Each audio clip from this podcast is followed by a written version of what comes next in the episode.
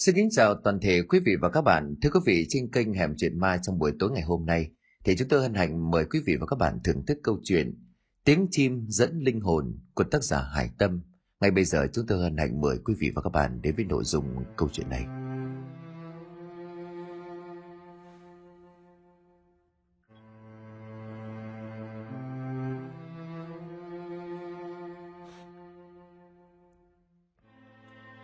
Cái cò, cái vả, cái nông, sao mày dẫm lúa nhà ông hỡi cò? Không không tôi đứng trên bờ, mẹ con nhà nó đổ ngờ cho tôi. Nửa đêm canh ba tiếng du khàn đặc của bà Ngân ở bên chiếc võng cói đã sờn mòn, lên lỏi qua từng khe cửa nghe mà nao lòng. Ở cái xứ làng hoa này người ta cũng đã quá quen với tiếng ẩu ơ buồn rười rượi của bà cả nhà Phúc Thư hàng đêm dù đứa cháu năm tuổi – kẻ thương thì cắm cảnh cho số phận của hai bà cháu, kẻ ác thì lại cho đó là cái nghiệp, mà họ phải trả cho sự thất đức của một gia đình giàu có, nhưng bất nhân bất nghĩa. Bà ngân mang tiếng là bà cả của một chủ vườn hoa lớn nhất xứ, thế nhưng mà từ lâu đã bị đẩy ra ngoài căn nhà cũ nát, vốn là tròi nghỉ công nhân làm vườn bởi ba thằng con trai và người chồng tệ bạc. Hồi trẻ bà vốn là một cô thiếu nữ sơn quê sắc nước hương trời lại chịu thương chịu khó cho nên được gả về làm dâu của gia đình hảo môn. Ở tuổi trung niên bà lại càng sắc sảo mặn mà, một nước da trắng hồng cùng với vóc dáng thắt đáy lưng ong, khiến bao người phải sao xuyến. Nhưng ông Phúc chồng của bà lại chẳng còn để vợ vào mắt. Cái bản tính trăng hoa lại có tiền, cho nên ông ta thay bộ như thay áo. Các cô bộ đều trẻ đẹp đáng tuổi con của mình, nhưng nếu so với bà Ngân hồi trẻ thì chẳng thấm được vào đâu. Nhiều người trước nay vốn ghen tị với nhan sắc vị trí của bà Ngân, nay thấy bà bị cắm cho hàng chục cái sừng thì thấy làm hỉ hả lắm. Dù bà chẳng làm gì nên tội, thậm chí là còn thiện lương hiền lành giúp đỡ cho nhiều người khó khăn ở trong làng. Cứ tưởng ông chơi bời chán rồi bỏ, ai ngờ mấy năm trước ông si mê một cô ả, à, chỉ nhiều hơn thằng Nhật con trưởng của bà năm tuổi, rồi nàng nạc dẫn về nhà sống mặc kệ lời dị nghị của bà con lối xóm họ hàng hai bên. Nhưng mà cô ả à chẳng phải là loại bình hoa di động mà đã nghĩ ra một cái bẫy để triệt để hoàn toàn hạ bà ngân khiến cho bà bị hàm oan chịu điều tiếng suốt quãng đời còn lại giúp ả à một bước trở thành bà chủ của doanh nghiệp cây cảnh phúc thư. Đó là một buổi tối rằm tháng 8, khi mà cả nhà đang quây quần bên mâm cỗ đoàn viên thì cô ta mượn điện thoại của người tình nhắn tin cho bà Ngân hẹn gặp ở ngoài vườn hoa.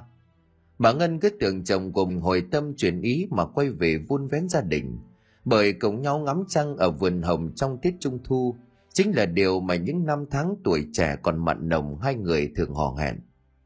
ấy vậy mà bà vừa vào thì một gã công nhân làm vườn từ đâu xông ra ôm chầm lấy bà. Tiếp đó đúng như kế hoạch của ả à Tiểu Tam đã vạch ra, họ hàng bên nội ngoại nhà ông Phúc đều lập tức có mặt bắt quả tang. Ông Phúc còn dành cho vợ mình một cái tát như trời giáng và rời và chửi rủa bà không thương tiếc. Bị hàm oan mà chẳng thể kêu ai, đến ba đứa con trai đứt ruột đẻ ra cũng trở mặt hắt hồi, khiến cho bà như muốn kết liễu cuộc đời ngay lập tức. Sau cái đêm định mệnh đó thì bà bị đuổi ra ngoài căn tròi nghỉ của công nhân – Mỗi ngày tự mò cô bắt ốc mang ra chợ làng đổi lấy đồ ăn mà không một người thân nào đói hoài, kể cả họ hàng bên ngoài. Ai cũng bị đồng tiền của ông Phúc dẫn lối, xứng ra bảo vệ bà Ngân thì mất lòng người đàn ông lắm tiền nhiều của, lại chẳng được hưởng chút lợi lộc nào từ ông nữa. Ba thằng con trai trên 18 tuổi nhưng đều bị bố và người tình tẩy não bằng những điều giả dối, cho nên chẳng đứa nào thèm đếm xỉa đến người mẹ tội nghiệp. Sau khi đuổi được bà Ngân ra khỏi nhà mà không mang tiếng là phụ vợ, ông Phúc tổ chức một lễ cưới linh đình để giúp cô ả nhân tình về nhà, công phụng như là bà Hoàng trước sự chúc tụng của những kẻ nịnh bợ lẻo mép. Nhiều lần ả còn cố tình ăn mặc hứa hênh dẻo qua dẻo lại trước căn tròi của bà Ngân để khoe sự trẻ đẹp địa vị của mình, móc mỉa người đàn bà tội nghiệp bằng những lời lẽ cay nghiệt bẩn thỉu. Cực chẳng đã bà Ngân đành ra bờ sông gieo mình xuống để kết thúc, thì có tiếng trẻ con khóc đóc trong đêm níu kéo bà trở lại. Bà vội vàng lên bờ vạch đám cỏ lau rậm rạp tìm kiếm, và thấy một đứa bé còn đỏ hòn nguyên cả dây rốn được bỏ trong thùng giấy bị đàn kín bâu vào cắn xé. Vội ôm đứa bé và trong lòng chạy một mạch về làng. Cũng may mà có mấy gia đình trước được bà giúp đỡ cho nên vẫn còn mang ơn của bà họ giúp bà đưa đứa bé ra trung tâm y tế kiểm tra cắt dây rốn. Và từ đó hai bà cháu cưu mang nương tựa lẫn nhau trong căn tròi chống hôi, chống hoắc ở ngoài vườn cây.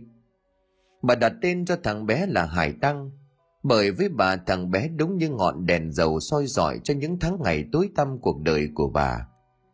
Để bà có thêm động lực bám víu vào cuộc đợi chờ thêm lần nữa, để chờ ngày được minh oan và ngẩng cao đầu mà sống tiếp nay thằng bé hải đăng cũng đã được 5 tuổi. Mấy người nghèo ở trong làng cơm đồn cơm nắm cùng với nhà bà ngân để nuôi đứa bé. Ngày đông thì góp áo, ngày đói thì góp gạo. Đến buổi thì góp sách. Đứa bé cứ như là một ngọn cây lớn phồng phao giữa sa mạc, trong sự yêu đùm bọc của bà và những người làng tốt bụng. Mới năm tuổi, hải đăng đã có thể đọc sách do bà ngân dạy, lại hiểu chuyện cho nên nó thương bà nó lắm. Ai cho miếng ngon thì nó cũng dành phần cho bà đi đâu thì cũng nhớ về đúng giờ sợ rằng bà lo, cho nên mọi người càng thương nó hơn. Nhưng mà những ngày tháng êm đềm có lẽ chẳng còn được bao nhiêu, bởi một biến cố sắp bất ngờ ập tới, cướp mất người bà, người thân duy nhất trên cõi đời này của nó.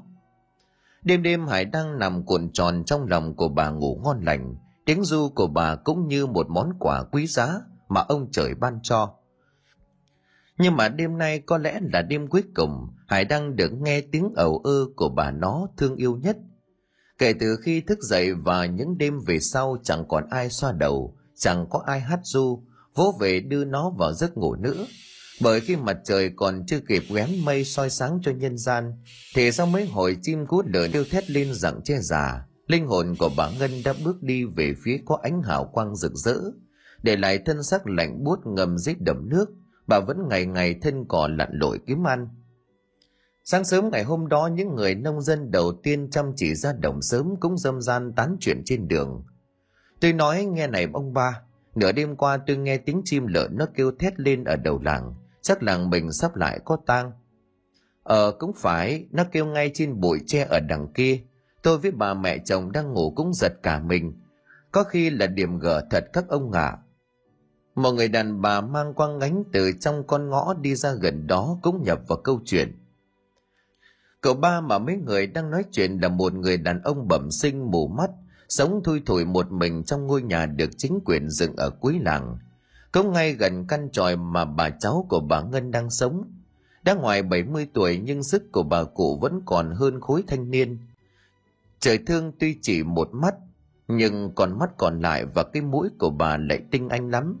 Đi xoài cắp xoài nhái ban đêm, lúc nào cô cũng mang về nhiều chiến lợi phẩm nhất. Duy lưng còng trước tuổi cho nên người ta mới xưng gọi là cụ, cụ ba chột Đám trai làng vẫn hay đùa do cụ người được động vật cho nên mới thu được nhiều mẻ đậm như vậy.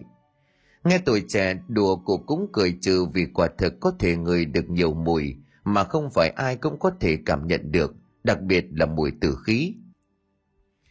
Nghe hai người đàn ông kể chuyện, ông cụ cũng kéo một cái nón mê lên nghe ngóng rồi nhăn nhó chun mũi rồi bảo. Mấy ông mấy bà ngó quanh xem như thế nào, có khi là con gì nó chết thật, có cái mùi nặng quá.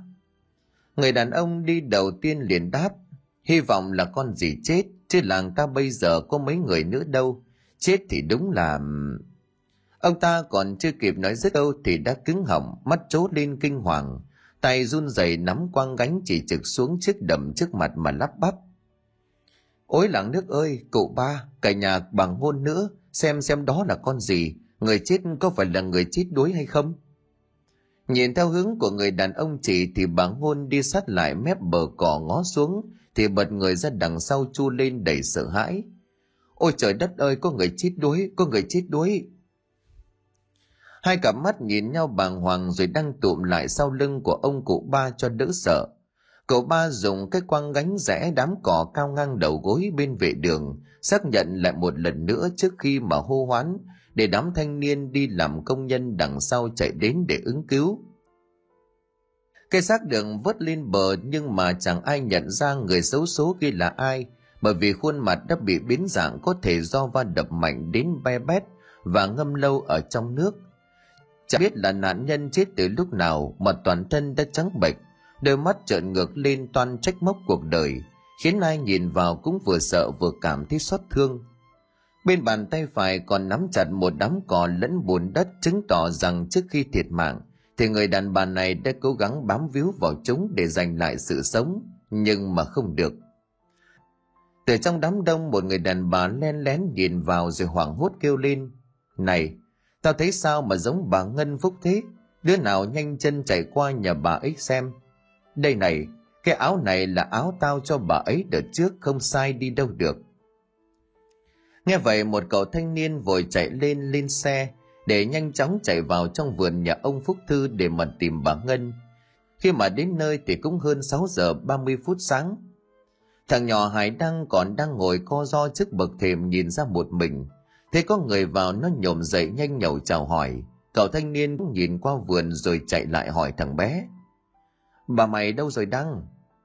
Hải Đăng ngơ ngác trước cái bộ dáng hấp thấp, vội lẫn lo lắng của người thanh niên. Nó nhìn ra ngoài cổng một lần nữa rồi trả lời. Bà vừa ở đây mà. Chú đi vào mà không thấy bà cháu sao? Đâu, chú có thấy bà mày đâu đâu. Thế bà mày vừa ở nhà thôi đúng không? Người thanh niên lại hỏi dồn Vâng ạ, à, bà cháu vừa mới đứng ngay ở giữa sân nói chuyện với cháu. Xong bà bảo cháu ở nhà ngoan bà phải đi rồi. Bà vừa nói xong thì chú đi vào, hay là bà đi chợ? Lúc nãy cháu thấy người của bà ướt từ đầu đến chân, chắc bà vừa đi tát cá ở ngoài đầm về đó chú. Nghe thằng bé nói mà cậu trai trẻ rụng rời cả chân tay. Bởi quả thật lúc cậu ta phóng xe đi vào chẳng bắt gặp bà Ngân đâu. Cả con đường vào khu vườn này cũng chỉ có duy nhất một lối. Không có chuyện cậu đi vào mà không chạm mặt bà ấy. Chỉ có thể là thằng bé đang vượt chuyện với ma. Vậy mà cậu ta cũng như dân làng chẳng phải nghi ngờ gì lâu, bởi công an sau khi xác minh đã kết luận. Cái xác người đuối nước dưới đầm đầu làng chính là bà Ngân. Đám tang sau đó diễn ra cũng rất điều hưu, bởi đằng ngoại nhà bà Ngân chỉ có vài người đến. Anh em ruột đã tan đàn xẻ nghé từ lâu, vì chuyện tiền bạc và cũng chẳng ai muốn liên quan đến người đàn bà đã bị mang tiếng theo trai ngoại tình. giờ đó là ruột thịt của mình. Còn chồng và ba thằng con trai cũng chỉ tổ chức cho qua loa xong chuyện để khỏi mang tiếng ác với dân làng và đối tác làm ăn. Nhưng mà cái sự bạc bẽo của mấy cha con bọn họ đâu qua mắt được người dân. Mang tiếng gia đình giàu có nhất vùng, mà cái ván quan tài cũng lựa cái loại rẻ mặt nhất. Tấm vải khâm liệm cũng chẳng tử tế hơn. Không ai nhỏ ra được một giọt nước mắt cho người phụ nữ dành trọn cả đời để vun vén cho gia đình. Mang nặng đẻ đau ba thằng con trai, nuôi chúng có lớn mà chẳng có khôn. Trong đám tang của bà Ngân rất đông người làng đến đưa tiễn vì thời gian qua họ đã hiểu được nỗi oan ức và thương quý con của người đàn bà Đức Hạnh. Thằng bé Hải Đăng cũng được mấy người đàn ông bí đi theo sau xe chở quan tài. Đầu bịt chít khăn tang, đôi mắt ngơ ngác bị thường của nó càng làm cho đám tang thêm ảm đạm. Khi mà đoàn người đưa tang đi qua cái đầm nước nơi bà Ngân bỏ mạng, một con chim cú lợn đang đậu trên dạng che giả vỗ cánh phần vật bay qua nắp quan tài, kêu lên từng hồi thảm thiết, khiến cho ai nấy đều phải dùng mình. Từ trong đám đông lại có tiếng thì thầm. Bà Ngân chết oan, con chim lợn lại kêu giữa ban ngày, chắc chắn là có người phải đền mạng. Đúng rồi, bà ấy chết oan sẽ thiền lắm. Mẹ chúng nó chứ, ở cái xứ này ai đất đủ tiềm lực mà bưng bít vụ này ngoài cái bọn quỷ đội lốt người kia. Rõ ràng bà ấy bị chứng cứ rành rành ra đó mà bảo bị tai nạn. Kết luận chóng vánh không thèm điều tra. Để rồi xem lưới rời thưa nhưng mà khó lọt. Tiếng thì thầm từ người này truyền đến tai của người kia, trong suốt cả một đoạn đường dài đưa bà ngân ra đồng. Cho đến khi mà cái quan tài nhỏ được đặt nằm dưới yên huyệt mộ, ông phúc đứng ở trên cố dặn ra hai giọt nước mắt rồi chắp tay nói lời cảm ơn với đám đông đưa tang cảm ơn bà con đã tới đông đủ đưa vợ tôi về nơi chín suối rồi cuộc đời của bà ấy đã có những sai lầm. Sự có mặt của bà con cũng coi như là niềm an ủi lớn nhất với gia đình của tôi và của chính người đã khuất. Hy vọng kiếp sau nếu có thì bà ấy sẽ là người tốt hơn và chúng ta sẽ lại chung sống thật hạnh phúc với nhau. Giờ gia đình của tôi có tổ chức mấy mâm cơm đạm bạc, mời bà con lại nhà dùng bữa trước khi về nhà. lời của ông ta vừa dứt thì một tiếng sấm nổ ngang trời giữa khi nắng gắt khiến cho đoàn người trong nghĩ trang bật mình kinh ngạc sau đó thì mây đen kéo tới cùng cơn lốc thổi bụi đất bay mù mịt bà ngân vốn là một người thẳng tính, cũng là chỗ thân tình với bà ngân lúc sinh thời, cho nên nghe những lời nghe có vẻ đạo đức giả tạo, cạn tàu giáo máng của người đàn ông từng là chồng của bạn mình thì sắn tay áo lên chỉ trời mà trời tiên sư thằng nào con nào ăn không nói có, gấp lửa bỏ tay người.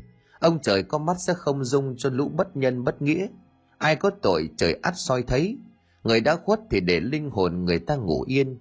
Thôi bà con, chúng ta về. Không ăn một bữa cơm sơn hào hải vị không chết. Về mà ăn cơm nắm, ăn cơm cá đi bà con. Bà ngôn nói một hồi rồi phủi quần quay đi người dân trong làng thi chứng mắt với mấy người nhà ông phúc thư thì cũng lục đục trở về không nán lại thêm.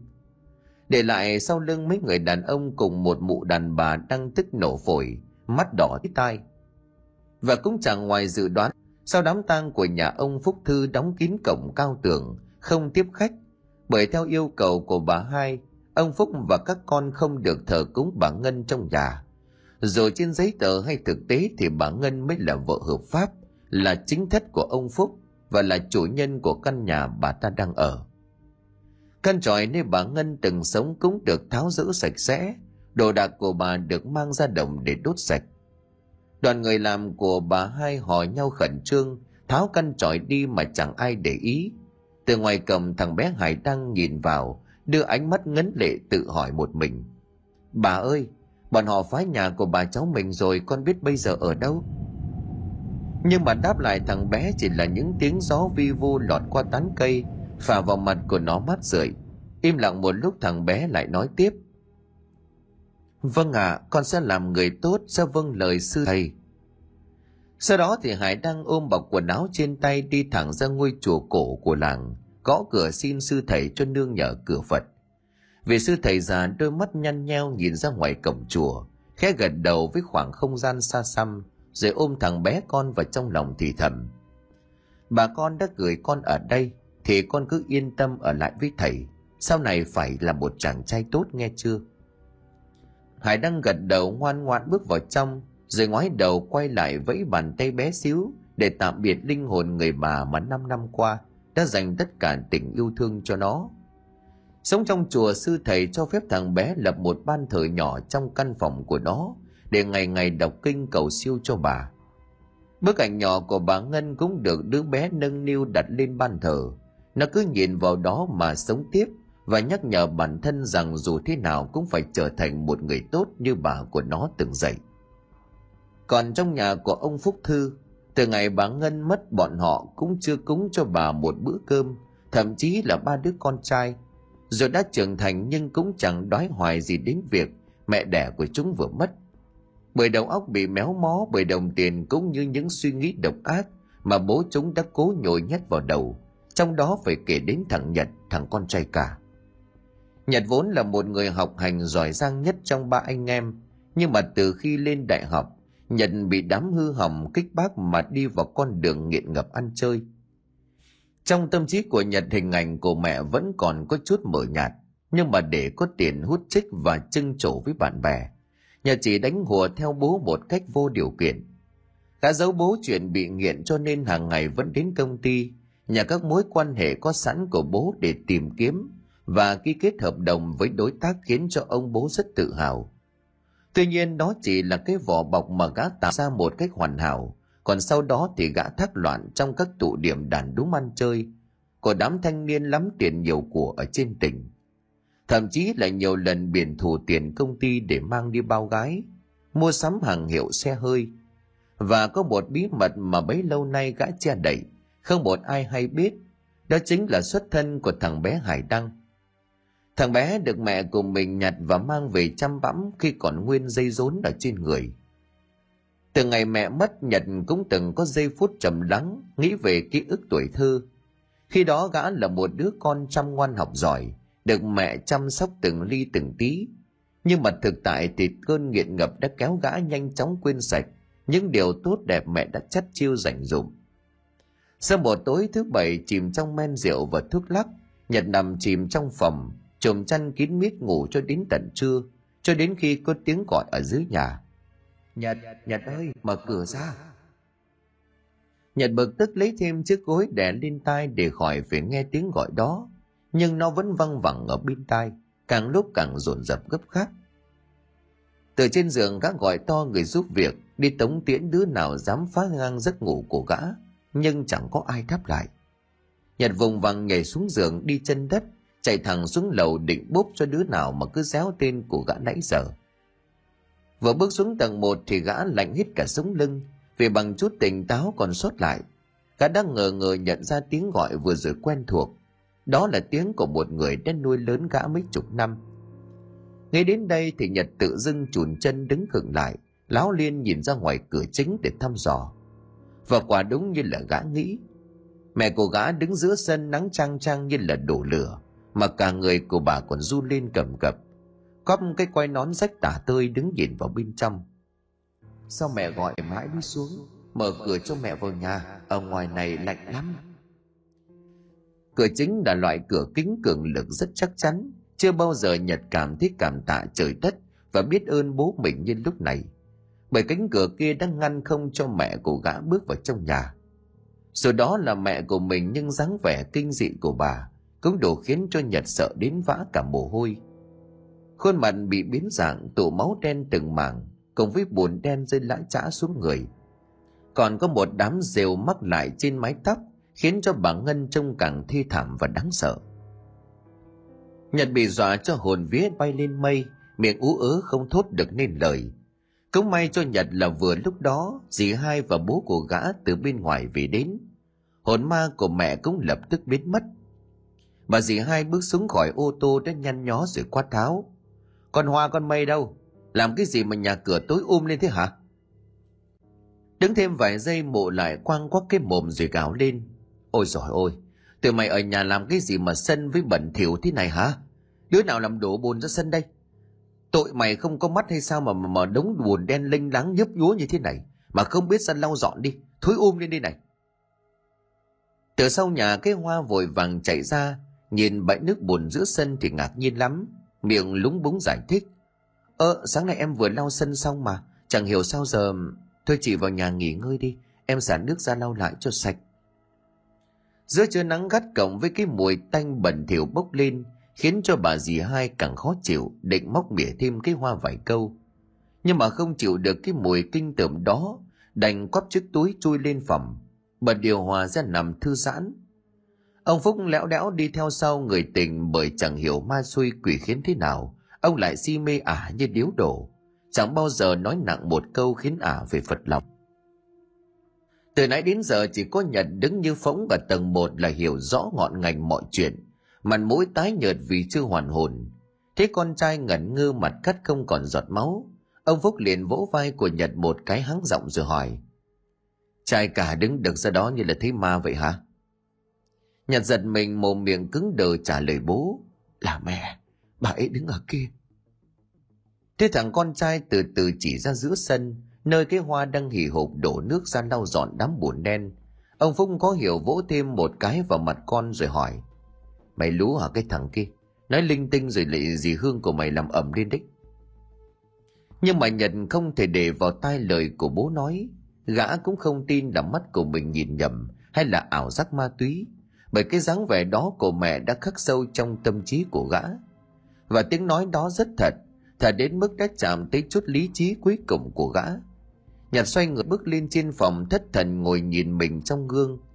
Ở cái tuổi 28 trông Nhật rất bảnh bao và sành điệu, dù đôi mắt có phần đờ đẫn do hút chích trong thời gian dài, mà hình như lâu lắm rồi bản thân không cảm thấy bình yên và hạnh phúc. Hình như là Nhật thèm cảm giác đó một chút, nhưng mà chỉ một phút sau điện thoại reo lên, Nhật lại sách ví phóng thẳng lên khách sạn sang trọng để mà nhập tiệc sinh nhật của một đứa con gái mà nhớ không lầm thì từng qua đêm với mình. Chỉ cần có rượu và ma túy thì Nhật sẵn sàng đánh đổi mọi thứ trên đời, chẳng còn nhớ bất kể chút tình cảm ân tình nào nữa. Ảo ảnh về người mẹ tội nghiệp cũng theo khói thuốc mà tan biến đi. Cái con người nhu nhược hiện tại của Nhật chính là sản phẩm méo mó mà bà nội và bố gã đã nhào nặn ra. Nhật là cháu đích tôn quý báu mà nhất định không thể để cho cái thứ ngoại tộc là vợ, là con dâu dạy bảo. Và hơn nay hết Nhật cũng hiểu ông bố quyền năng mới chính là người duy nhất đảm bảo thỏa mãn được toàn bộ nhu cầu về tiền bạc, hốt trích cho mình. Thế cho nên từ trong thâm tâm, Nhật biết chỉ có mẹ là người dành tình cảm yêu thương chân thật với mình nhất. Nhưng mà cám dỗ từ tiền tài và khói thuốc đã che mở hết mắt của gã. Bữa tiệc kéo dài từ trưa cho đến tận buổi tối, trong lúc mà đang hăng hái uống từng cốc rượu mạnh, giữa những tiếng vỗ tay cổ vũ của các cậu ấm cô chiêu, cộng với tiếng nhạc sập sình đinh tai nhức óc, thì bỗng có một đứa vốn luôn ganh ghét với Nhật gào lên đầy thách thức.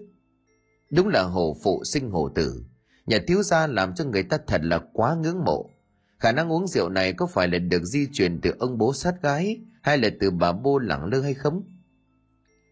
Nhật có chút bối rối và xấu hổ vì bị cà khịa, liền nhảy bổ đến nắm cổ áo của đứa và châm chọc, táng vào mặt của nó một quả đấm đến chảy cả máu mũi. Rượu như ngấm vào khiến cho Nhật điên tiết để gã xuống, hàn học mà rít lên. Ngậm cái mồm lại, biết cái thá gì mà nói.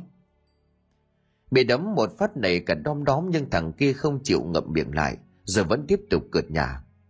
Nhật thiếu gia không có gì lại tức giận với thằng em như vậy, hay là à nghe bảo là mẹ mày vừa chết gì? Chắc ở trên trời bà ta tự hào về cái thằng con giỏi giang này lắm. Mà cũng chưa chắc đâu. Biết đâu mày là cái thằng con hoang sao bà ta tặng tiểu với người khác. À, chứ có cái nòi nhà mày tao thấy lăng loàn từ thằng già cho đến con già. Thì chắc mày cũng chẳng vừa đâu. Hào hán đấy. Không dưng bị động chạm đến lòng tự ái. Nhật xôi máu đấm thêm cho thằng bạn trong nhóm vài cái. Cho đến khi có người đến ngăn lại bị lôi ra ngoài nhật tức tối gào lên ta có thế nào cũng không khiến cho mày phải xia mũi vào đớp rượu tao mua đớp đồ ăn tao trả mà còn dám cắn tao hả trời thể thêm vài câu thì nhật bỏ ra xe phóng như bay trở về nhà. Tự dưng cái tâm hồn méo mó của nhật lại thế căm giận mẹ của mình vì quá khứ của bà đã làm cho gã mất mặt vì đám gái gú mà gã đang muốn lấy le. Càng nghĩ thì lại càng tức nhật lại đập chân ga mạnh hơn. Trong khi đó màn đêm đã buông xuống làng hoa, vốn dĩ ngôi làng vốn rất yên bình, thì bỗng có một tiếng chim cú lợn réo rắt thất thanh trên bụi trên đà đầu làng. Bà cụ cùng mấy người đàn ông đang lục đục chuẩn bị xoay ếch sau bữa cơm tối, thì liền vảnh ta lên nghe ngóng rồi chép miệng than thở. Cái loại này kêu thì chẳng có gì tốt lành cả, không khéo lại có tăng tiếp bác ạ. À.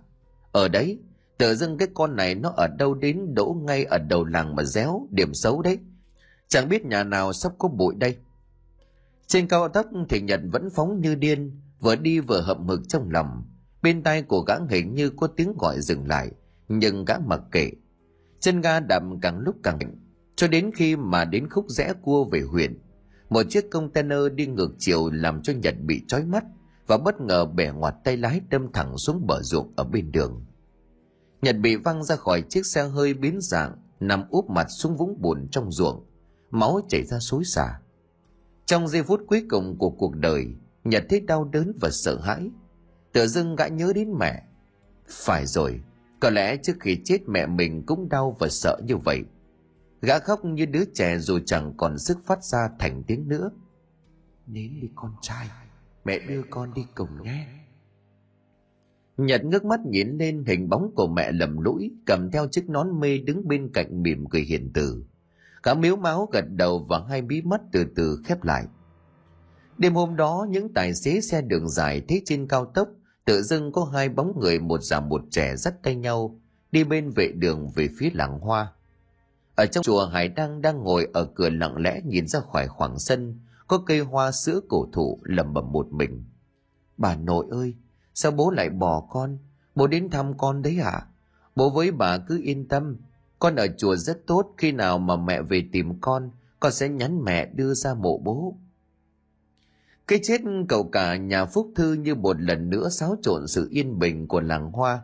Nếu bình thường thì người ta cũng chỉ coi đó là một vụ tai nạn giao thông bình thường, bởi trong máu của Nhật nồng độ còn rất cao và có cả ma túy. Nhưng mà chỉ vừa mới đó mà ngòn nghe tiếng chim cú lợn réo rắt mà đã có người chết thật khiến cho ai nấy đều dùng mình sợ hãi.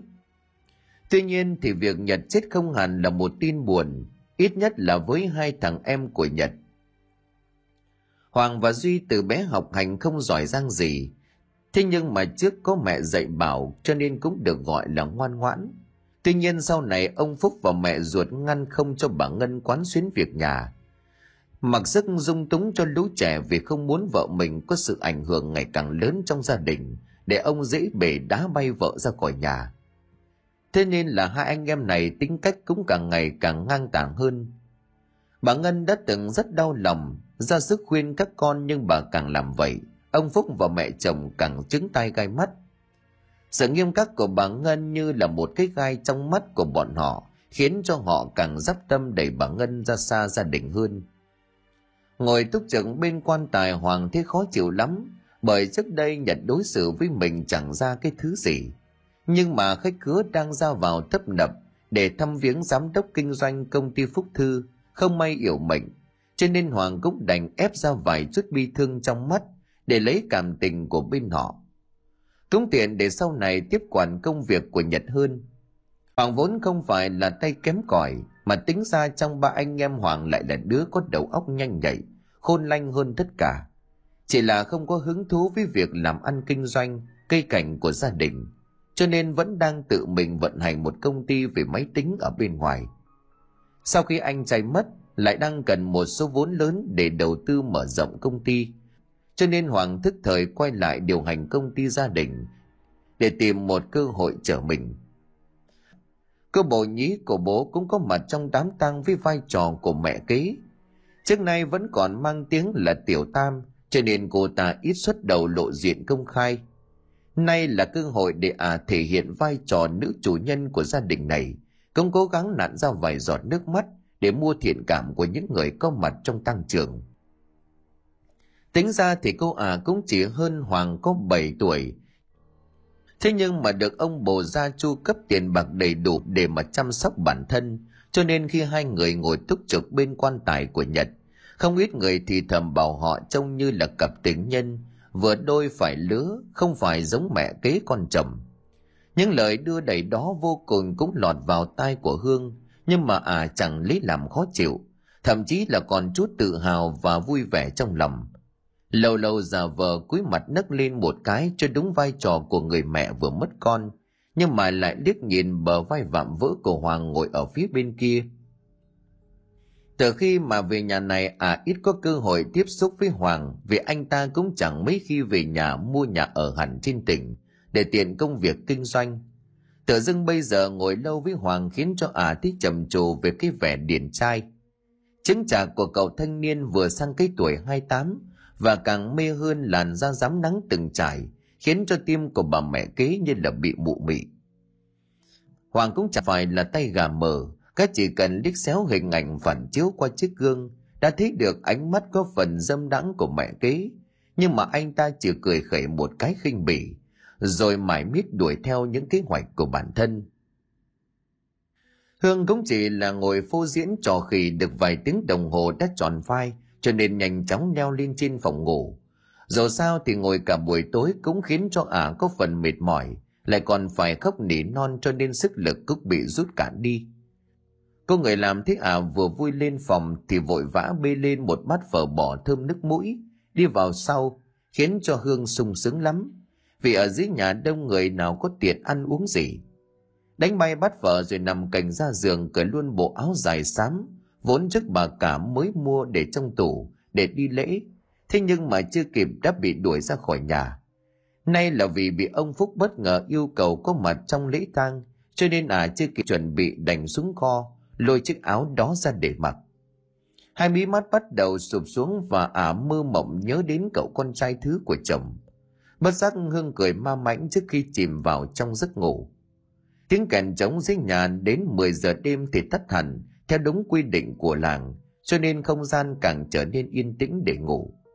Mọi việc đã có bên dịch vụ tăng lễ và người giúp việc lo, cho nên là Hương chẳng có vướng bận gì. Nằm đánh một giấc ngủ ngon lành cho đến khi có tiếng gõ cửa làm phiền. Mắt nhắm mơ tưởng là chồng hờ giờ mới xong việc, cho nên Hương ngoái ngủ nói vọng ra. Em không khóa cửa đâu anh vào đi.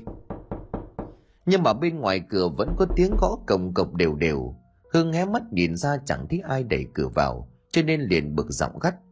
Em đã bảo là cửa không khóa rồi vào đi. Đợi đêm còn gõ gõ gì đây? Nói rồi Hương vội tấm chăn trùm kín đầu quay mặt vào tường để ngủ tiếp.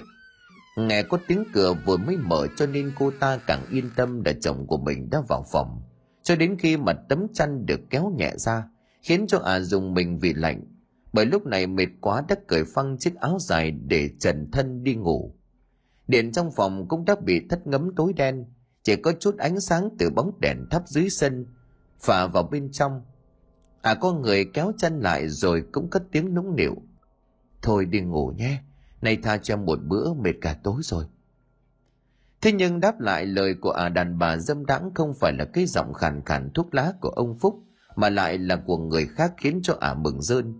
Dì hai, dì hai ơi, tôi lạnh lắm. Dì nằm vào trong cho tôi nằm cùng nào. Không cần bật điện lên Hương cũng biết cái người vừa vào trong phòng của mình là ai. Thế nhưng mà chẳng những không phát giác mà ả còn lả lơi mời gọi thêm. Khóa cửa chưa đây, lão ý mà lên thì chết. Dì yên tâm, ông ta say bí tỉ, ngồi dưới lầu lâu rồi. Nói rồi Hương hí hưởng kéo chăn cho người kia nằm xuống. Còn đang chờ đợi kẻ kia cuốn đến thân hình nóng bỏng của mình mà kệ trong nhà vừa có người chết. Thế nhưng mà người kia nằm xuống mãi chẳng nhúc nhích gì, khiến cho Hương hơi khó hiểu. Định nhòm người dậy định ve vãn các con riêng của chồng. Bàn tay dơ bẩn lẳng lơ vừa chạm vào người đàn ông vừa nằm xuống, thì Hương giật nảy mình, vì người đó quá lạnh. Lạnh như thể là vừa ngâm trong bồn nước đá vậy. Làn da thì vẫn còn có chút dính đùng bùng và phẳng phất mùi tanh như là cá ươn. À liền vội vàng ngồi bật dậy kéo tấm chăn đang trùm kín trên mặt của người đàn ông ra rồi kiểm tra. Khuôn mặt be bét máu lẫn bùn đất, cùng với một đôi mắt trần trừng trắng dã xuất hiện đập thẳng vào mắt của Hương, khiến cho miệng chỉ kịp hoảng hốt kêu lên một tiếng kinh hoàng, rồi lăn đồng ra ngất đi vì sợ hãi. Mãi cho đến khi lờ mờ sáng Hương mới tự mình tỉnh dậy, Đêm qua có mưa to cánh cửa sổ vốn khóa chặt, chẳng hiểu tại sao bây giờ lại mở bung ra. Và gió từ bên ngoài tạt thẳng vào mang theo hơi lạnh đến thấu xa thấu thịt. Hương vẫn chưa hết bàng hoàng thì đã bị cơn gió từ bên ngoài làm cho đầu óc tỉnh táo trở lại. À vội vàng vùng dậy định chạy ra ngoài kêu cứu, nhưng mà chưa kịp đứng lại thì một lần nữa chết đứng, vì ở giữa nhà chiếc áo dài xám hôm qua à ném dưới chân giường đã được ai đó treo gọn gàng lên chiếc quạt trần từ lúc nào chiếc áo dài xám bay phất phơ dưới con gió lạnh lẽo trong căn phòng tranh tối tranh sáng càng làm cho nó trông quái đản lạ thường hương đứng chết chân nhìn chiếc áo mà chẳng dám nhúc nhích bước qua nó bên tai còn ong ong tiếng thì thầm từ đâu vọng lại em hai lấy chung chồng chị mặc áo của chị em có hạnh phúc không Hương cố gắng lắng tai nghe thì thầm nho nhỏ, cho đến khi mà giành mạch từng từ thì cả người run lên như cẩy giấy. quỳ thụp xuống đất vái lại bởi đã nhận ra thanh âm kia là của người đàn bà mà ả à giáp tâm hãm hại. Hất nước bẩn vào người để được thay thế vị trí ngày hôm nay. Lạy chị, chị tha cho em. Em biết em sai rồi. Lạy chị, chị tha cho em. Vừa lúc đó thì chiếc áo dài treo cao trên cánh quạt rơi xuống ngay trước mặt của Hương. Chiếc móc sắt vô tình cào một vết dài vào khuôn mặt dì máu. Hương sợ hãi hai tay ôm chặt lấy mặt đau đớn muốn khóc mà chẳng dám khóc thành tiếng.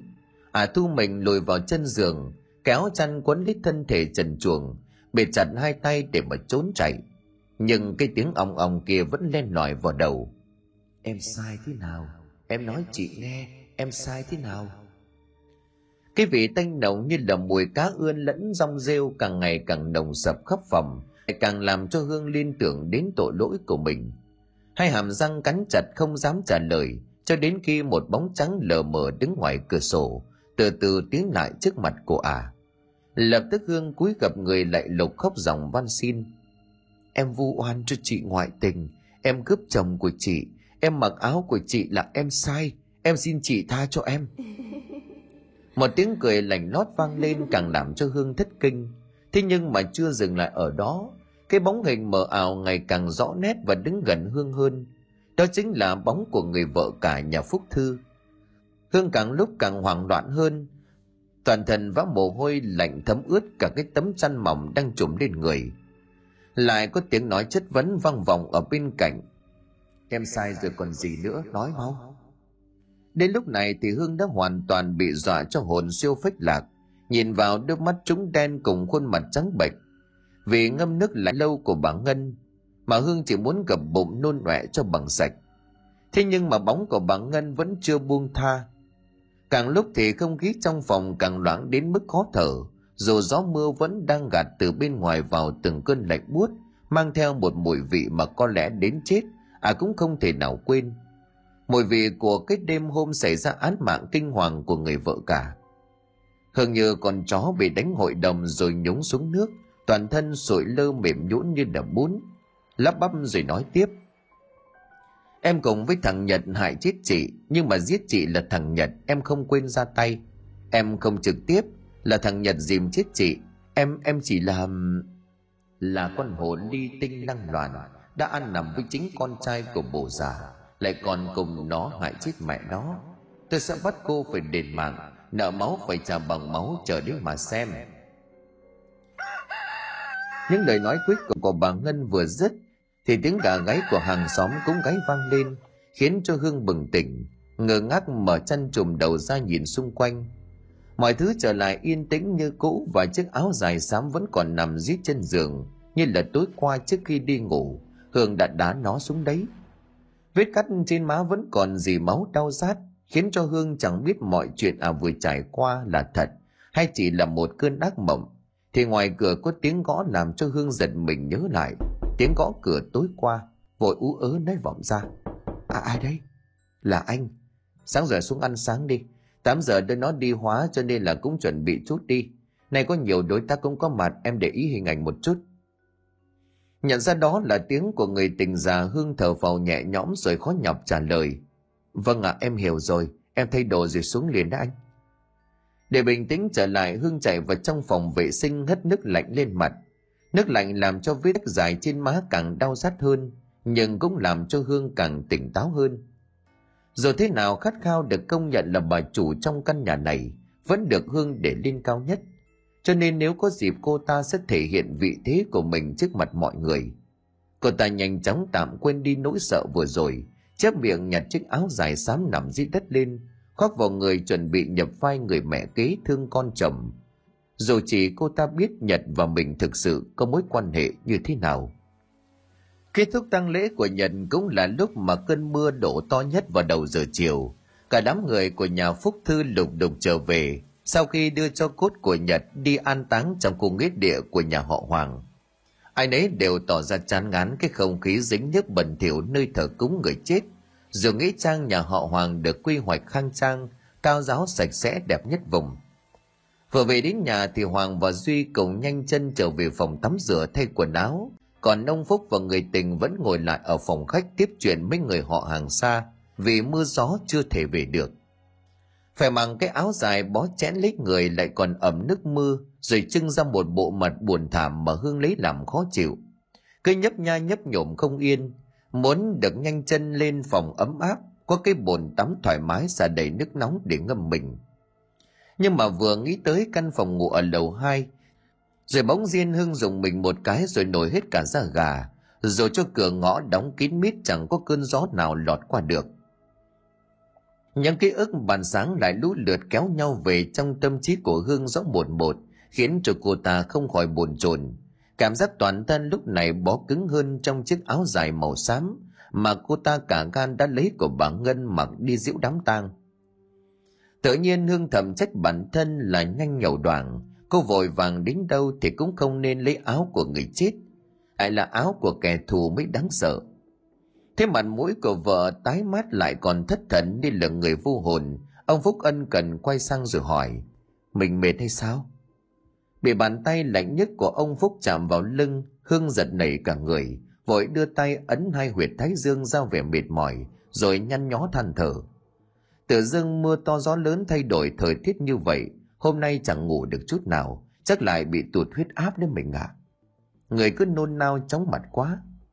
Ông phúc nghe vậy thì xót xa lắm, vội gọi con bé hoa đang lúi húi dọn dẹp dưới bếp lên mà sai bảo. Mày đưa dì lên phòng nghỉ đi, nấu thêm bát canh gừng cho dì giải cảm. Nói đoạn thì ông lại quay sang mấy người họ hàng phân trần tiếp. Xin phép các bác cho cô ấy lên nghỉ trước, cũng lu bu công việc mấy hôm mà sức khỏe thì chẳng đâu vào đâu chán lắm các bác cả mấy người kia dù chẳng để hương vào mắt, thậm chí là trong bụng còn đang mắc ói cái vẻ giả tạo áo nghẹo của con hổ ly cướp chồng. Nhưng mà vì một người làm quan cả họ được nhờ, cho nên không ai muốn làm mất lòng của ông phúc đang tỏ ra thông cảm, nói vài câu vút đuôi. Thôi công buổi cũng vất vả mấy ngày rồi, thím hương có là người có tâm mới lăn ra lo liệu cho thằng nhật đến nơi đến chốn người mất thì cũng mất rồi, chú thím nén đau thương mà sống tiếp. Thím mệt thì nghỉ ngơi cho lại sức, kẻo nằm ra đó nữa thì khổ.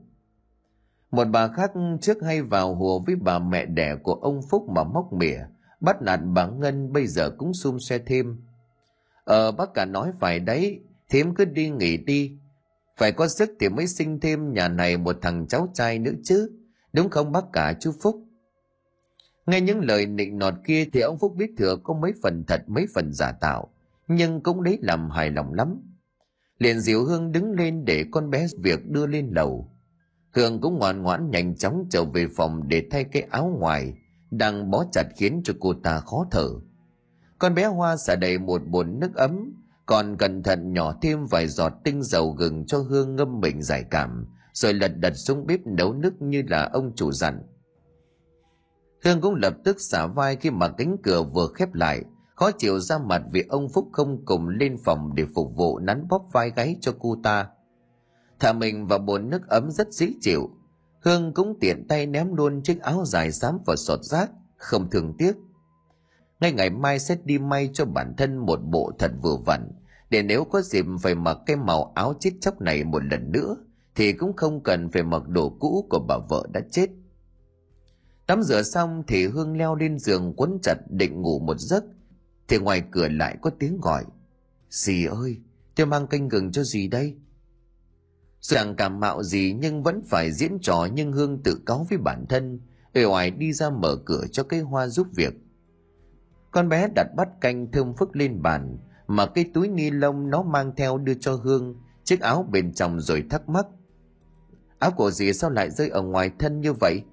Nãy may mà ông chủ thấy nhặt được đưa cho tôi, chứ không người qua người dẫm lại bẩn hết đồ của gì Hương liền lật chiếc áo ra xem và rụng rời cả chân tay, vì đó chính là cái áo dài màu xám cô ta vừa ném vào thùng rác trong nhà tắm. Ở giữa ngực còn có một vết rách chéo rách toạc đỏ thẫm như là máu. Vẫn chưa tin vào mắt của mình Hương lập cập đi như chạy vào nhà tắm. Bởi cái thùng rác kiểm tra thì thấy chỉ động lại một vũng nước. Nhìn thấy những thứ quái dị này Hương kinh hoàng ngồi thụp xuống nền nhà tắm ẩm ướt, hai mắt trắng dã, mặt xanh lét như là tàu lá vì sợ còn con bé Hoa ngoài nhìn vào cũng tò mò với thái độ của dì hai nhà nó, thế nhưng mà chẳng hỏi thăm gì với nó. Hương chẳng qua chỉ là một con đàn bà bán thân nuôi mình mà thôi. Hoa lại chẳng nán lại lâu mà dạo bước chân xuống nhà, thì thầm kể lại toàn bộ sự việc vừa chứng kiến cho đứa bạn cùng giúp việc nghe, mà không biết được rằng ở một góc khuất, có một bóng người đang chăm chú lắng nghe từng đời của chúng nói chuyện. Nói về Hương lần thứ hai chiếc áo dài xám xuất hiện một cách quái dị trước mặt, đã chạm đến nỗi sợ vẫn được cô ta giấu kín trong lòng từ trước. Hai chân nhũn ra vì sự chấn động vừa xong. Cố gắng lết đến giường để bê bắt canh tu một hơi để tỉnh táo trở lại, rồi chạy xuống tầng ngồi với mọi người. Những lúc như thế này Hương không dám ở lại một mình trên phòng nữa. Ra đến hành lang Hương va phải ánh mắt sắc lạnh của Hoàng, cậu ta có phần khó chịu vì bà dì hai lúc nào cũng ướn nẹo trước mặt cho nên không thèm chào hỏi mà bước qua đi thẳng lên tầng ba. Nhưng mà hương vô sỉ mặt dày vừa bị dọa cho hồn vía bay lên mây đã quên sạch đi khi mà đứa con của chồng. Hoàng vừa lướt qua được mấy bậc cầu thang thì cô ta cũng giả vờ ngã sóng xoài xuống sàn nhăn nhó rồi kêu lên à cậu hoàng ơi đỡ tôi với hoàng quay lại nhìn bộ dạng thảm hại của mẹ kế mà khinh bỉ trong lòng Tuy nhiên vẫn là cái uy của ông bố lắm tiền nhiều của to hơn, cho nên đành bất mãn bước xuống kéo Hương đứng dậy. Hương được đà nắm chặt cánh tay của Hoàng, cố tình cọ sát bộ ngực đẫy đà của mình sát người con trai của chồng rồi thỏ thẻ làm nũng. À may mà có cậu, nhà cậu đưa tôi về phòng hình như trẹo chân rồi. Không để cho Hoàng kịp trả lời Hương đã quàng tay qua vai ôm chặt lấy Hoàng. Cậu thanh niên đành bế sốc Hương lên mở cửa phòng ngủ của bố mình bước vào. Nhưng Hương vẫn chưa chịu buông tay. Sau khi mà Hoàng đặt ả xuống giường, Thanh mãnh kéo Hoàng ngồi xuống thì thầm như là mười gọi. Cậu Hoàng có muốn cùng tôi ở đây không? Nếu mà cậu không ở lại tôi sẽ hét lên là cậu định ăn hiếp tôi cho ông già nghe thế đấy. Lúc đó thì khó giải thích lắm. Vừa nói Hương vừa cười một cách ma mãnh, ánh mắt lẳng lơ khiêu khích cùng bàn tay mân mê bộ ngực vạm vỡ của cậu thanh niên trẻ một cách thích thú. Nhưng mà Hoàng không phải là dạng dễ bắt nạt, cậu ta ghé sát tai của Hương hỏi nhỏ. Tôi thì chẳng bao giờ chê mỡ dâng đến tận miệng đâu.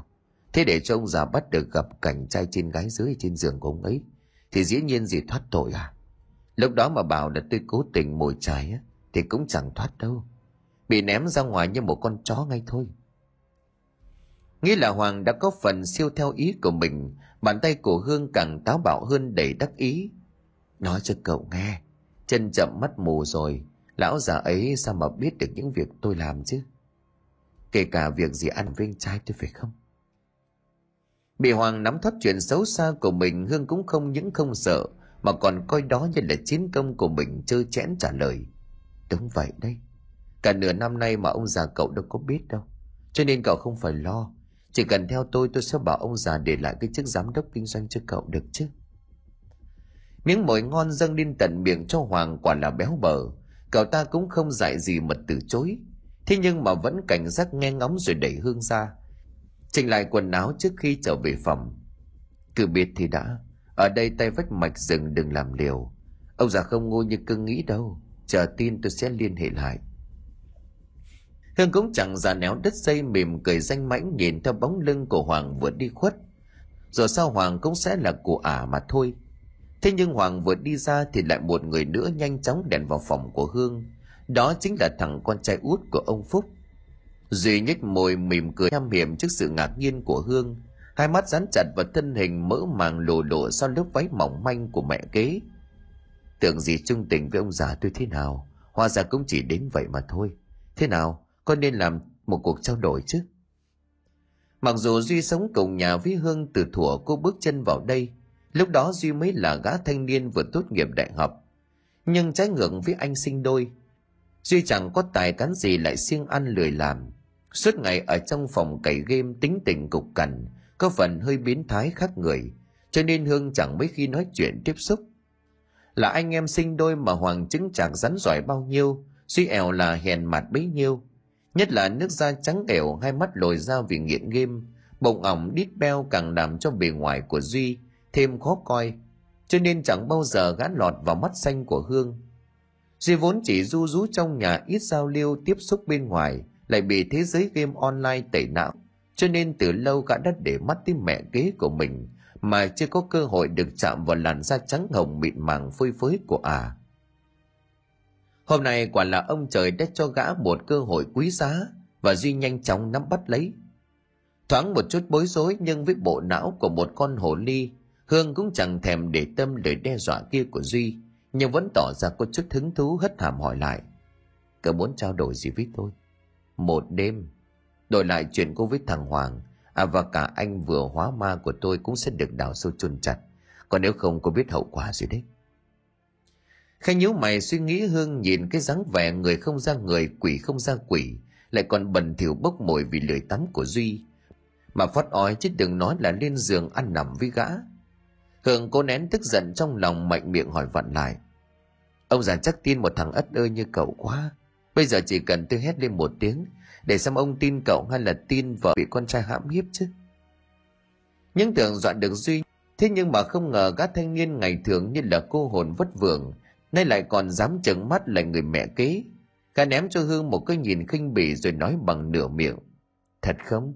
Kể cả đoạn băng ghi lại cảnh trai trên cái dưới của cô với thằng Nhật, bị mẹ Ngân mất quả tang rồi cái chết của mẹ Ngân như nào chắc cô cũng không quên được chứ. Có quên tôi cho lại xem, rõ ràng sắc nét lắm. Vừa nói Nhật vừa đưa điện thoại ra trước mặt của Hương. Một điện thoại video anh ta quay lại được vào cái hôm định mệnh. Hương và Nhật đã ra tay dìm chết bà Ngân ở dưới đầm. Hương tái mặt vội vàng đứng dậy, giằng chiếc điện thoại trên tay của Duy xuống. nhưng bị ăn trọn một cái tát nảy đom đóm vào mặt duy cười gằn để hương xuống giường rồi nói đêm nay sang phòng tôi nếu không đừng trách thằng này đấy nhưng mà ông già ông ta làm sao có thể cho tôi đi đâu qua đêm được chứ? Hương cuống cuồng nếu lấy tay của duy như là con mèo dính phải mưa một cách tội nghiệp. Tôi có cách. Cứ đúng 9 giờ có mặt là được. Đừng để tôi phải chờ. Chẳng còn cách nào khác hương đành thỏa hiệp với duy để tìm cơ hội xóa cái đoạn video kinh khủng đó. À bần thần nhớ lại chuyện một tháng trước, như là mèo quen mùi mỡ. Một tuần hương và nhật đều tranh thủ rủ nhau đi nhà nghỉ vài lần ngay sau lưng của ông phúc và hôm đó thì nhật đi bay về cũng gần 4 giờ sáng. Tự dưng gã nhớ đến mùi hương vị của hương cho nên nhắn cho hương đi ra đầu làng để cùng gã đi chim chuột. Nhận được tin nhắn thì hương lục đục trở dậy, mặc bộ đồ thể dục rồi lẻn ra ngoài. Vì bình thường ông phúc bị mất ngủ, phải đến một, hai giờ sáng mới ngủ và tầm giờ sáng này. Chính là thời điểm mà ông ta ngủ say như chết. Hai kẻ dâm loạn vừa gặp đang vồ vào nhau ngay trên xe vì nhật đang có sẵn men trong máu. Giờ này cũng đang vắng người qua lại, nhưng mà nhật thật không ngờ bà ngân lại thân cỏ dậy sớm, đi mò thêm con cua, con tép để mà sáng mang ra chợ đổi gạo, vì đêm qua chưa nhặt nhạnh được điều gì. Khi mà bà ngân đi ra cái đầm đầu làng lại chứng kiến cảnh con trai đang đắm đuối với mụ đàn bà người tình của chồng thì bà sốc lắm. Định chạy trốn khỏi cái cảnh trướng tay gai mắt nào ngờ cây muốn lặng mà gió chẳng đừng. Cái dáng vẻ lầm lũi đáng thương của bà ngân vừa quay đi, thì hương đã phát hiện nhanh chóng kéo lại khóa áo, rồi cùng nhật chạy ra khỏi xe lôi bà ngân trở lại. Hai con người tắng tận lương tâm đã bắt bà ngân phải im lặng, rồi lời qua tiếng lại. Chính tay của hương đã đẩy bà ngân ngã sấp mặt xuống kẻ đá ở gần bờ đầm.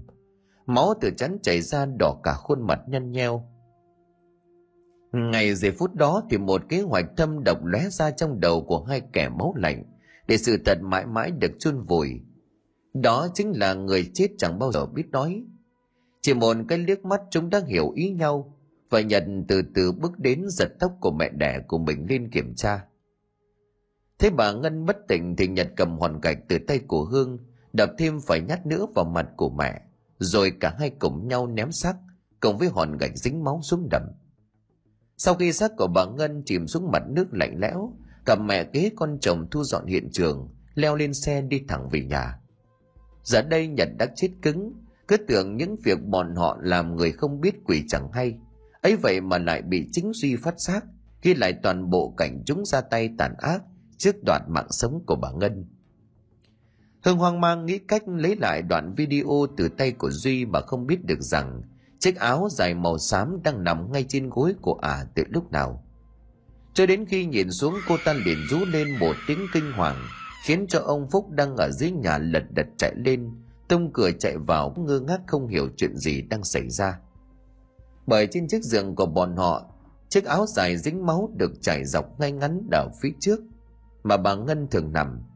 Còn ở bên cạnh hương đầu tóc rũ rượi, mặt mũi trắng bệch như cái xác chết trôi lâu ngày ông ta vốn có bệnh cao huyết áp, sau bao năm rượu bia chinh chiến thương trường. Nhoáng thấy cái áo dài có vết sách, hình chữ thập trên ngực loang máu đỏ thẫm, thì gã quỳ xuống đất hồn hển thở ngắt ra hỏi người tình. Sao sao cái cổ kia lại nằm trên giường? Em làm sao thế này? Hương còn chưa kịp trả lời thì lúc đó ở ngoài trời, bỗng có một tiếng sét sét tỏa không gian. Bầu trời đang là giữa buổi chiều mà mây đen kéo đến tối kịt khi mà mây đen bao phủ khắp làng hoa vốn bình yên, thì tiếng chim cú lợn réo lên ba hồi thảm thiết, như báo cho mọi người biết sắp có thêm một tai họa ập tới. Cặp đôi gian tâm phụ cùng nhìn ra ngoài cửa sổ, suýt chút nữa thì chết ngất, bởi cái áo dài chỉ mới nằm trên giường, bây giờ đã được đưa ra trước gió, ngay trên khung cửa. Gió và mưa từ bên ngoài hắt vào lạnh buốt, vệt máu trên ngực áo loang xuống toàn thân theo nước mưa nhỏ thành từng vũng trên nền nhà. Suốt cả buổi chiều trời mưa càng lúc càng nặng hạt vừa bị dọa cho sợ vã cả mồ hôi cho nên huyết áp tăng lên đột ngột thở không ra hơi mà ông phúc không dám vào trong phòng nằm nghỉ. Ông ta ngồi ở một góc thu lu dưới phòng khách chân chân nhìn cơn mưa đang chút nước ở ngoài sân mà trong lòng nặng trĩu. Bởi với một người tín tâm như ông ta, chắc chắn ông ta tin rằng thế lực tam tối nào đó đang xâm nhập vào căn nhà của mình và sẽ mang đến những điều không may mắn, thậm chí là một tai ương khó lòng tránh khỏi. Khi mà chút ánh sáng cuối cùng bị màn đêm bao phủ, cơn mưa nặng hạt càng làm cho ngôi nhà thêm lạnh lẽo. Mâm cơm cúng của Nhật đã được hai đứa giúp việc bê lên, chờ cho ông Phúc vào lễ. Lúc này ông mới chậm rãi đi vào trong cái phòng thờ sực nước mùi hương trầm, đốt nén hương lên cắm vào bàn thờ cho con. Vị sư thầy được mời về tụng kinh cầu siêu đất túc trực trong gian phòng này cả ngày. Ông chờ nhận đốt hương xong thì lầm rầm khấn vái trong miệng. Ông Phúc lờ đánh để cho đầu óc trôi theo những tiếng niệm của sư thầy như là một kẻ bị thôi miên. Khi mà lời của sư thầy vừa dứt thì tiếng mõ cùng với tiếng chuông đồng vang lên. Ông Phúc vái lại ba cái rồi theo quán tính ngước mặt lên, nhìn vào di ảnh con trai. Bỗng chốc ông giật mình ngơ ngác hỏi sư thầy. Thầy có thấy sự lạ không ạ? À? Hình như di ảnh vừa chuyển động. Vị sư thầy đang nằm xếp bằng trên tấm nệm cũng ngước mắt lên, nhìn di ảnh chăm chú quan sát, nhưng mà dường như ông chẳng thấy có sự gì lạ. Bức ảnh vẫn được đặt ngay ngắn trong khung gỗ. Mọi thứ vẫn còn ở nguyên như lúc đầu ông sắp xếp. Nhưng chưa kịp trả lời thì ông Phúc lại kêu lên. Thầy, thầy có thế không? Vừa, vừa, vừa rồi nó vừa, vừa cười với tôi. Ông Phúc lúc này lùi sát lại trong góc, run rẩy chỉ tay vào bức di ảnh của con trai. Vị sư thầy vội vàng đứng lên nhìn lại một lần nữa, xem quả thật có sự phi lý như lời của ông chủ nhà vừa nói không thì từ bên ngoài một tràng kêu thảm thiết của con chim lợn sẽ tan màn mưa đen kịt rồi thẳng vào căn nhà ba tầng của ông phúc len lỏi vào từng ngóc ngách rồi ngồi ngược lại vào tai của những người đang có mặt trong căn nhà này. Vị sư thầy cũng bị hoang mang bởi tiếng kêu của loài chim báo hiệu chết chóc. Vội bảo với ông phúc ra ngoài nghỉ ngơi, rồi ngồi xuống tiếp tục tụng kinh niệm phật. Ông phúc tự dưng cũng bồn chồn ruột gan bụng nóng như lửa đốt. Bữa tối ông cũng chỉ ăn uống qua loa, thì người quản lý ngoài vườn cây cảnh gọi điện thông báo hệ thống thoát nước ở trong vườn và mái che gặp sự cố, làm cho nước trong vườn càng lúc càng ngập nặng ông vội vàng buông đũa gọi ngay cho mấy cậu kỹ thuật, chạy ra vườn bởi cây cảnh này đã được ông đầu tư rất nhiều chuẩn bị cho vụ tết khi xe của ông phúc vừa rời khỏi nhà thì cửa phòng của duy cũng vừa hé mở, Hương nhanh chóng đền vào bên trong. Xem ra cô cũng nóng vội quá nhỉ. Từ trong bóng tối Duy cười khét lên một tiếng, hỏi làm cho Hương giật nảy mình, rồi à vốn đã chuẩn bị tinh thần từ trước. Cả buổi chiều nay Hương sốt ruột muốn nhanh chóng hủy đi chứng cứ giết người của mình đang nằm trong tay của Duy, cho nên chỉ chờ có cơ hội là à đi tìm Duy ngay. Đây cũng là lần đầu tiên cô ta bước vào trong phòng của Duy Trái với tưởng tượng căn nhà này được bày trí đơn giản, nhưng đầy đủ tiện nghi, cũng không đuộm thuộm như cách ăn mặc lập dị của chủ nhân nó. Chỉ có điều làm cho Hương thấy khó hiểu là dù ngoài trời đang mưa to, nhưng mà Duy chẳng thèm kéo rèm che đi vách tường bằng kính. Để mặc từng tia chớp lóe sáng chiếu vào, nhờ những lưỡi lào sắc lẹm cứu vào không trung. Duy nằm trên chiếc ghế sofa đặt giữa phòng nhìn ra cơn mưa, chẳng thèm quay đầu lại nhìn Hương một cái, mà kệ cô ta như phóng vào đằng sau cậu bắt đầu được chưa? Nhưng tôi có một điều kiện. Hương bước lên đứng trước mặt của duy khó chịu nói.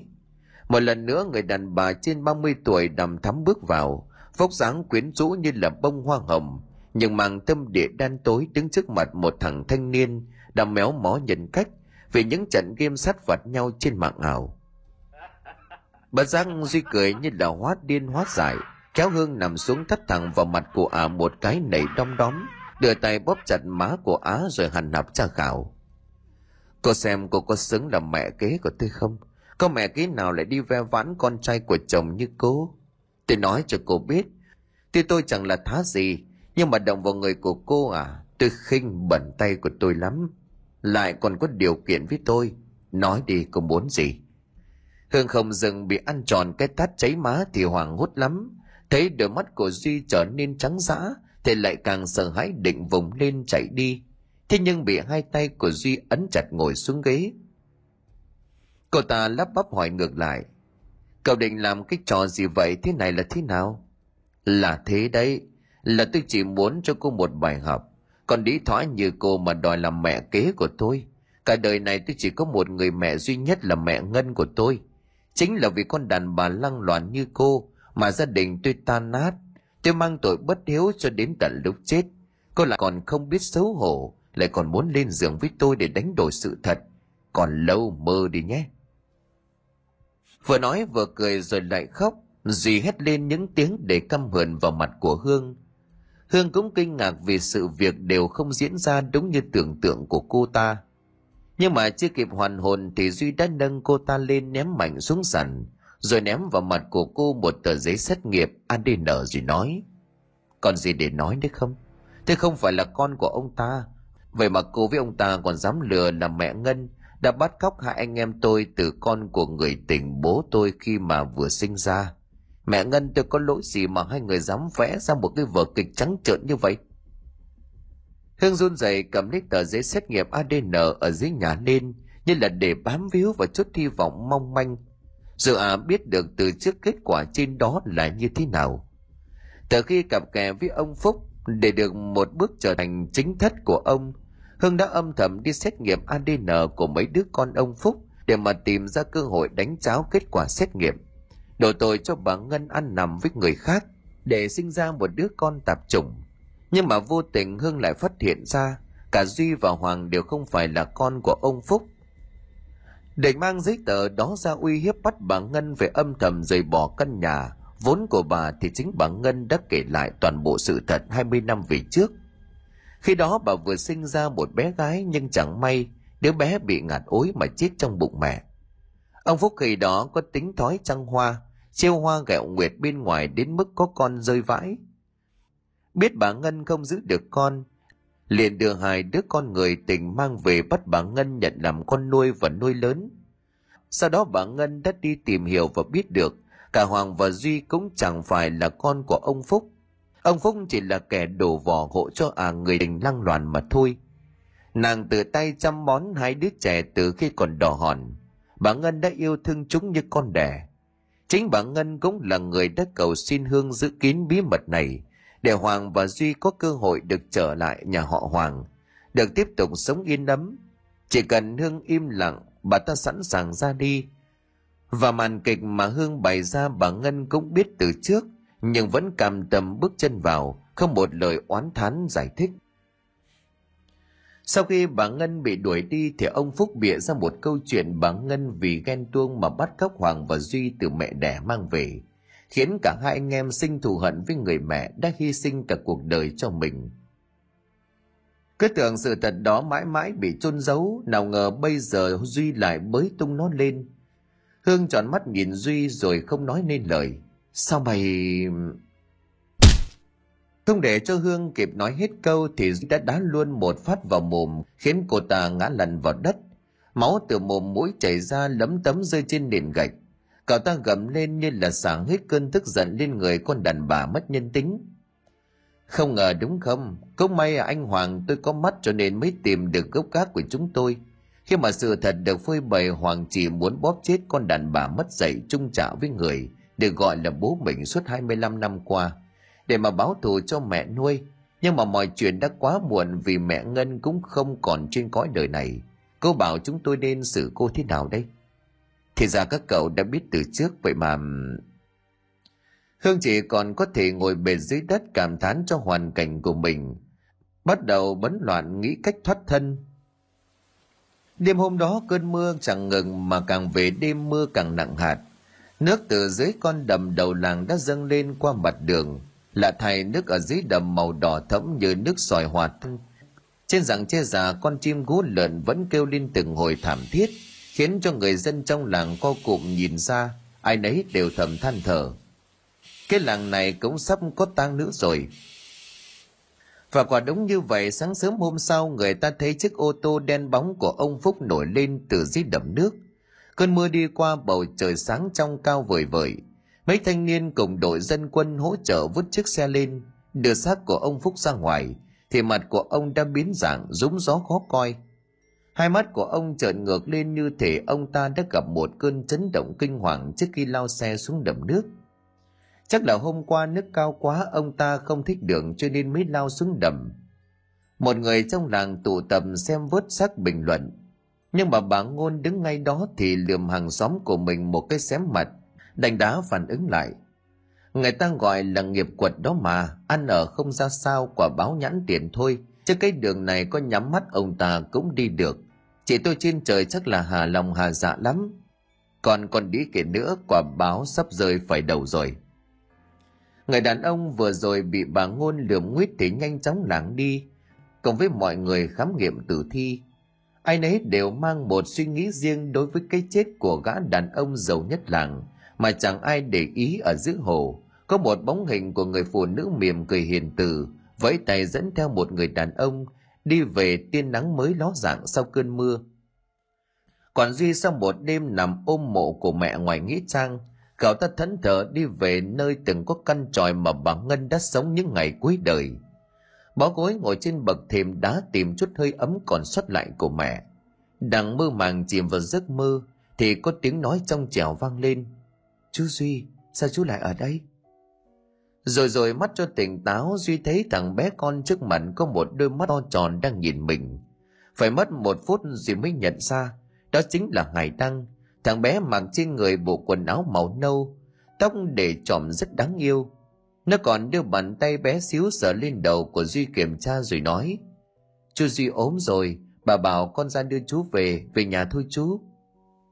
Quá ngạc nhiên với những lời nói non nớt của Hải Đăng, Duy ngồi thẳng dậy chống tay lên bậc thềm đang mọc đầy rêu mốc để khỏi chấp chới với cơn đau đầu. Gã ngần ngại hỏi thằng bé. Bà nào bảo?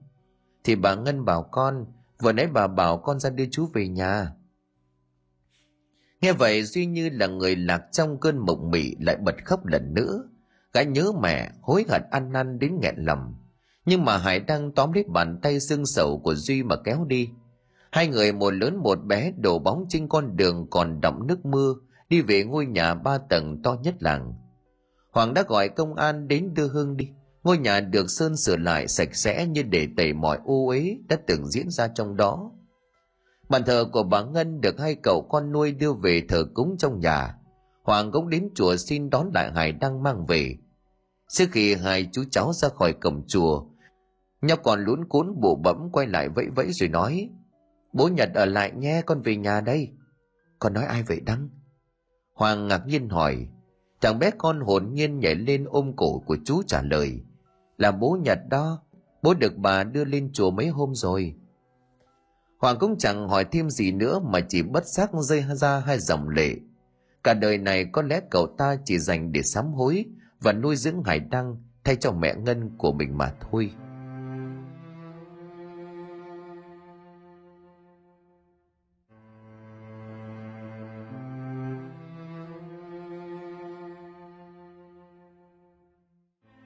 Xin cảm ơn quý khán thính giả đã chú ý đón nghe. Xin kính chào tạm biệt quý vị và xin hẹn gặp lại quý vị và các bạn trong những câu chuyện tiếp theo.